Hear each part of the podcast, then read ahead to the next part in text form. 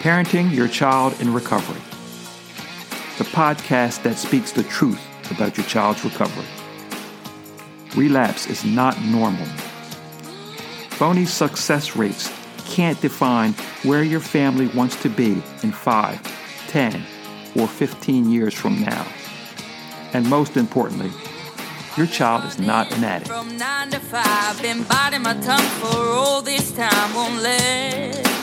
Anyone cut me short. I was thinking this was the way to go, and you put up your puppet show. I say cheers to life. No, I'll be no good My name is Richard Jones RN, and this is Essential Change the Podcast, episode 104. Today I want to talk about where do you fit in? Now, odds are if you are in a recovery situation or a situation that needs an essential change, you're not really quite sure where you fit in. That's one of the, the bad things about being in that situation is you really don't know. It's very difficult to figure out who and what you are. The analogy, the old analogy, fitting the square peg into the round hole. That kind of things always brings discomfort.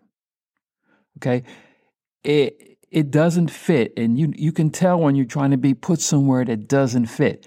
Now otherwise you're you find yourself playing the comparison game. In other words, you, you don't know where you fit, but there's a bunch of people telling you how you fit, where you should fit, who you should be fitting like, who you should be more like. And it, it causes a comparison game, which can be, you know, disquieting in the least. And then there's also people that are working with expectations. Now, you may be in a situation where you have a lot of expectations put on you. People are looking at you and they are feeling that you should be better than this. I expect more of you. Why couldn't you do the same as your father or your uncle or, or reaching out and trying to grab onto expectations. There's also some people who don't have any expectations, and that can be just as damaging when no one cares what you're doing.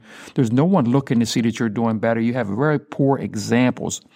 Either way, you're having a hard time figuring out where or who or what you should be. First rule of advice is get in the game, show up, make this thing a competition. Everyone isn't very ultra competitive, but make it a competition. Go in, go in, make sure that you and everyone knows around it you're in this thing to win it, as they say.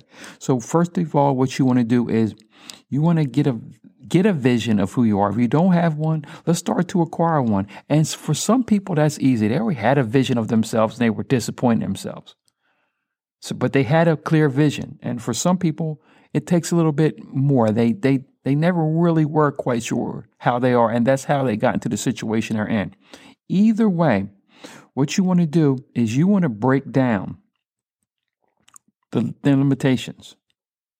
Okay, you want to break down what are the things that are either giving you a false sense of who you want to be or preventing you to even see who you want to be. And you want to look for areas in which you can start to formulate that thing. And how do you know that? When you think of these things, when you do these things, when you remember things that you've done, you start to get that sense of joy, a sense of feeling, brings a smile to your face. It really can be quite as simple as that.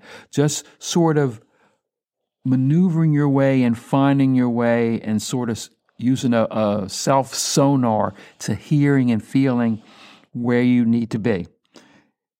You want to once you figure out those things that are good to you, you want to feed them, just like the fever and the cold. You want to feed that joy, linger in it, think about it when something's going well.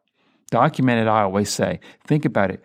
And when you have doubts, you want to do the same with them, but the opposite. You want to practice cutting them off as soon as possible. Let's be consistent in cutting those feelings off. And pretty soon that pattern will strengthen. I'm a big believer in strengthening any of those patterns, just working on them, strengthening them, building that muscle, okay?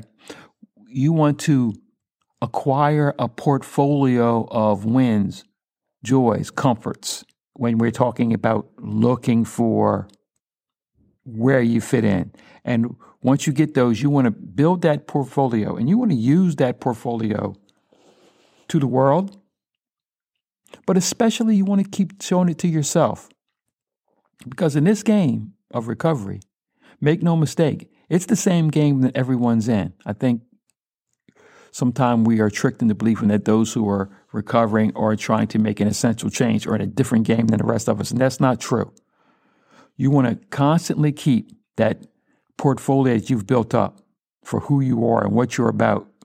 You want to keep that with you as a business card to show to others and especially to show yourself. My name is Richard Jones, RN. I represent secondstarts.com. That's the number 2NDSTARTS.com.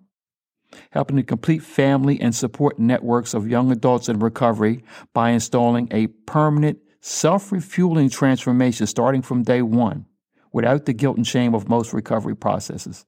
We do this by identifying, customizing, and strengthening the relationship between the client, the support network, and the helping professionals. Again, Richard Jones, secondstarts.com. That's the number two N D S T A R T S dot com. And always in closing, let's remember let's get out there and help someone get better, help someone stay better, help someone be better.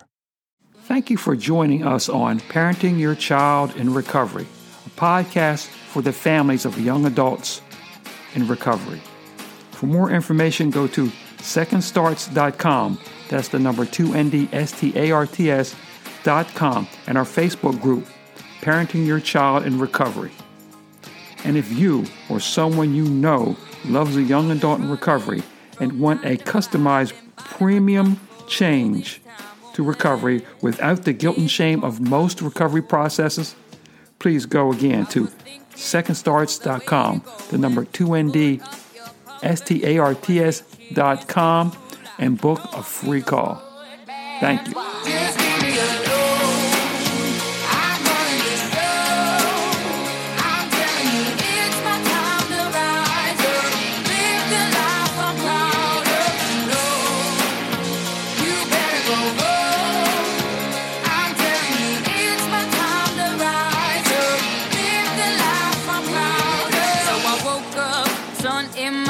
Forgot all about what I did last night. What I do remember that it was real, real nice. Talks about me.